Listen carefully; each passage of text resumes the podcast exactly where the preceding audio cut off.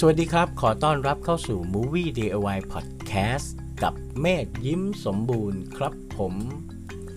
นี่ก็เป็น EP ที่ 2 กันแล้วนะฮะ คราวที่แล้ว EP แรกเราคุยกันไปเรื่องของอ passion ไม่ใช่ passion สิ คุยกันเรื่องของ inspiration หรือแรงบันดาลใจ ที่แรงบันดาลใจจะนำพามาสู่ passion เนาะ ใน EP นี้นะครับเราจะมาพูดถึง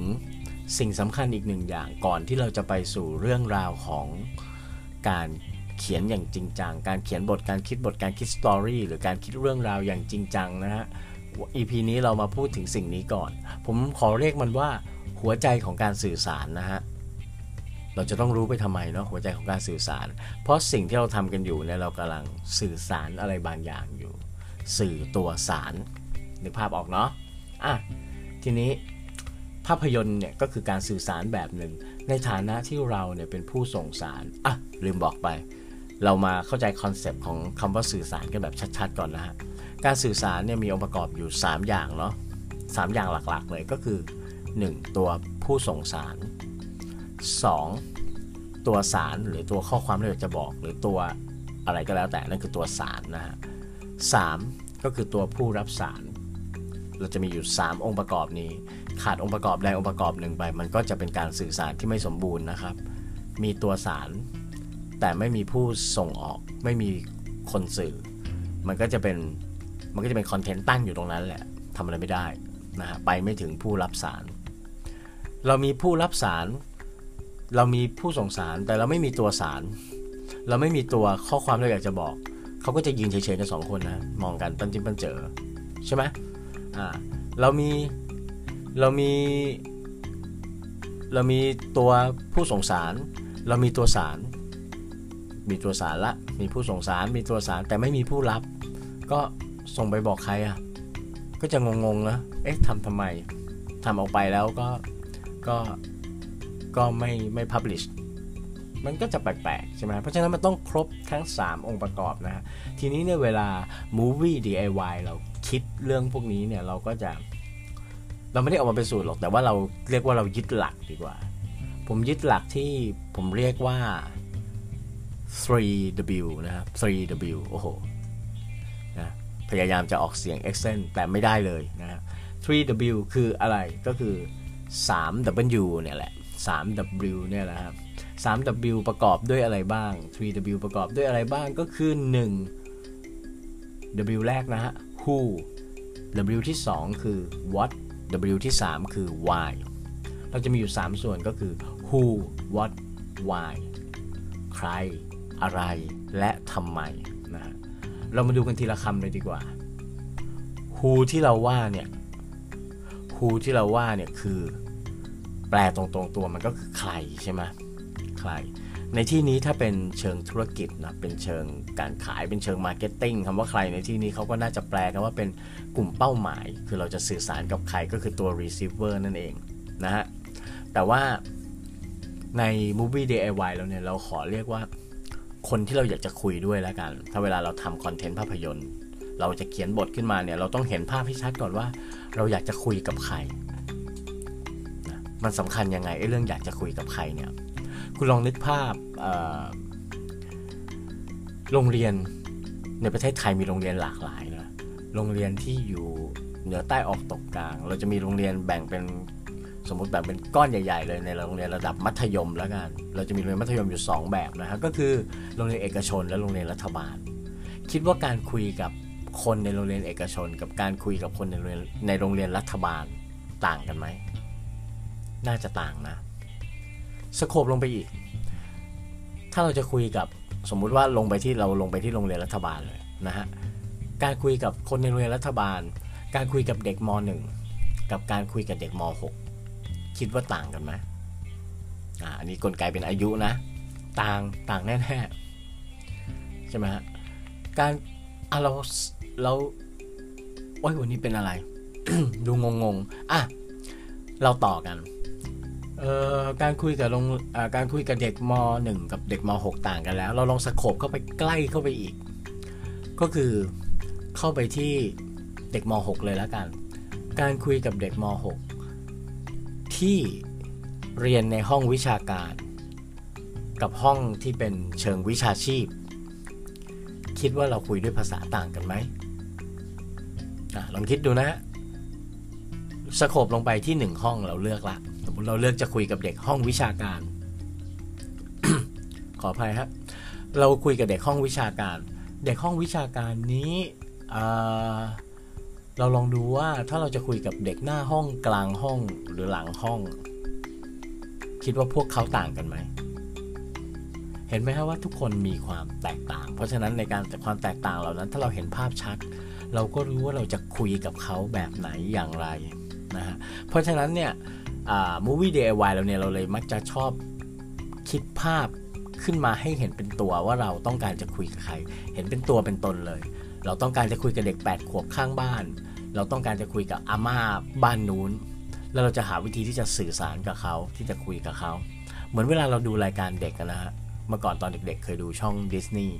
สมัยนั้นเป็นพี่นัทพี่แนนนะก็จะเป็นแบบว่า สวัสดีครับคุณหนูหนูขอต้อนรับเข้าสู่รายการดิสนีย์คลับนะฮะ ผมพี่นัทพี่พี่แนนค่ะ วันนี้เราจะพาไปดูอะไรกันบ้าง เดี๋ยวเราไปชมกันเลยอย่างเงี้ยมันก็จะต้องมีอารมณ์แบบเสียงสองนิดนึงใช่ไหมเพราะว่าเราต้องดึงดูดความสนใจจากเด็กนี่คือนี่คือเรื่องของลีลา อันนี้คือ W แรกนะฮะก็คือตัว who หรือว่าใคร ต่อไปตัวที่ 2 คือ what นะฮะ what ตัวนี้ก็สำคัญมาก เพราะ what ที่ว่านี่คือตัวสาร คือตัวข้อความที่เราอยากจะสื่อสาร นะฮะว่าเราอยากจะบอกอะไร ตอนนี้ปัญหาใหญ่ปัญหาใหญ่มากๆเลยที่ผมเจอมา คือผมไปดูหนังสั้น เยอะพอสมควรนะฮะกับในเทศกาลหนังสั้นของนักศึกษาหรือจากการประกวดใด ๆ ก็แล้วแต่ คือเด็กเดี๋ยวนี้เก่งมากเลยเขารู้เขาจะเล่าอะไรเขาจะเล่าเรื่องอะไรเขามีเป็นเรื่องเป็นเป็นเพลเพลึกเลยเรื่องมันเริ่มจากตรงนี้ดำเนินไปตรงนั้นดำเนินไปตรงนั้น แต่ปัญหาใหญ่ก็คือ เขามีเรื่องราวที่จะเล่า แต่ในเรื่องราวนั้นเขาไม่รู้เขาจะบอกอะไรมันขาดตัวสาร มันขาดตัวสิ่งที่เขาพยายามจะบอก ที่เขาจะสื่อ เราเห็นมันไม่ชัดเลยว่า หนังเรื่องนี้ถูกสร้างขึ้นมาด้วยวัตถุประสงค์อะไร คุณเขียนสิ่งนี้มาเพื่อจะบอกอะไรกับโลกอะไรอย่างเงี้ยสำคัญนะฮะสำคัญนะเพราะจริง ๆ ในเรื่องของการสื่อสารเราก็ยังยืนยันว่าสารคือเรื่องสำคัญนะเพราะฉะนั้นข้อความ สิ่งที่คุณกำลังจะบอกเล่ามันคืออะไรข้อนี้ระลึกไว้ด้วยมันต้องมีนะฮะ 3. why เราบอกสิ่งนี้ทำไมทำไมเราถึงต้องบอก หลายคนบอกว่าเรา start with why เราเริ่มต้นจากทำไม ถูกต้องฮะ เราจะเริ่มต้นจากทำไม แต่จริง ๆ แล้วเนี่ย จะบอกว่าเราเริ่มต้นจากอะไรก็ได้นึกออกไหมเพราะว่าบางทีโจทย์มันโจทย์มันไม่ได้มาแบบว่า เราจะต้องมีอาการทำไมก่อนอะทำไมถึงต้องสื่อสารอย่างเช่น สื่อสารเรื่องนี้ด้วยความอัดอั้นตันใจ อืมเราเรารู้สึกเรากดดันโดนบีบคั้นจากอะไรสักอย่างเบื้องบน เราอัดอั้นตันใจมาก เราอยากจะกลั่นออกมาเป็นข้อความและสื่อสารออกไปให้โลกได้รับรู้ให้คนได้รับรู้ใช่ไหมก็เป็นไปได้ หรือว่าเราอยากเล่าเรื่องนี้เพราะมันสนุกจังเลยอะ มันสนุกจังเลย คุณค่าของมันอยู่ที่ความสนุก โอ้โหดูฟังแล้วแบบหัวเราะตัวโยน แล้วอยากจะเล่าเรื่องนี้เพราะว่ามันมีคุณค่าเออมันมีคุณค่า มันมีประโยชน์ที่จะบอกอะไรกับคน ใช่ไหมฮะ แต่แต่ในทางกลับกันก็คือเราจะบอกว่าจริง ๆ แล้วเนี่ยทุกอย่างเนี่ย เวลาในชีวิตจริงมันไม่ได้สตาร์ทวิดไวไง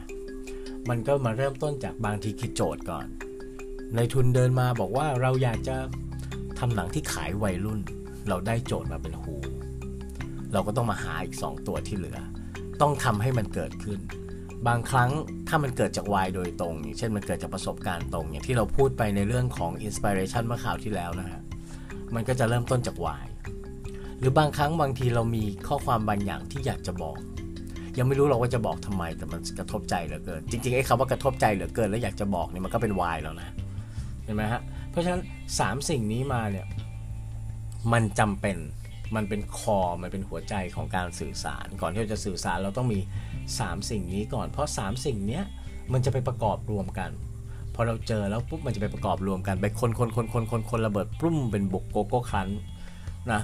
ระเบิดปุ้มออกมาเราจะได้สิ่งที่เราเรียกว่า how เมื่อกี้มี TW แล้วนะฮะตอนนี้เป็น 1H นะฮะ how ก็คือเราจะนำเสนอสิ่งนั้นอย่างไรนะฮะใน who what why นะมันจะออกมาเป็น how นำเสนออย่างไร what บาง what ข้อความบางข้อความ เหมาะสมที่จะสื่อสารเป็นภาพยนตร์ ข้อความบางข้อความเหมาะสมที่จะสื่อสารเป็นหนังสือ ข้อความบางข้อความเหมาะสมที่จะสื่อสารเป็นเพจเป็นโพสต์ในเพจ ข้อความบางข้อความเหมาะสมที่จะสื่อสารทางตรง เช่นการไปยืนเป่าประกาศ อะไรอย่างนี้นะฮะนี่คือ how ของมัน ถ้าเป็นภาพยนตร์ how นี่มันก็จะคือ mood and tone หรือว่าเป็นช่องของหนัง เดี๋ยวคราวหน้าเรามาคุยกันเรื่องของช่องเนาะช่องของหนังก็คือแนวหนังเนี่ยแหละสามสิ่งนี้คนรวมกัน เราจะรู้ว่าเราจะต้องนำเสนอหนังในแนวหนังแบบไหน ใช่ไหม จะเป็นหนังสั้นหรือหนังยาว จะเป็นอย่างไรนะฮะสามตัวนี้มันจะเป็นตัวกำหนด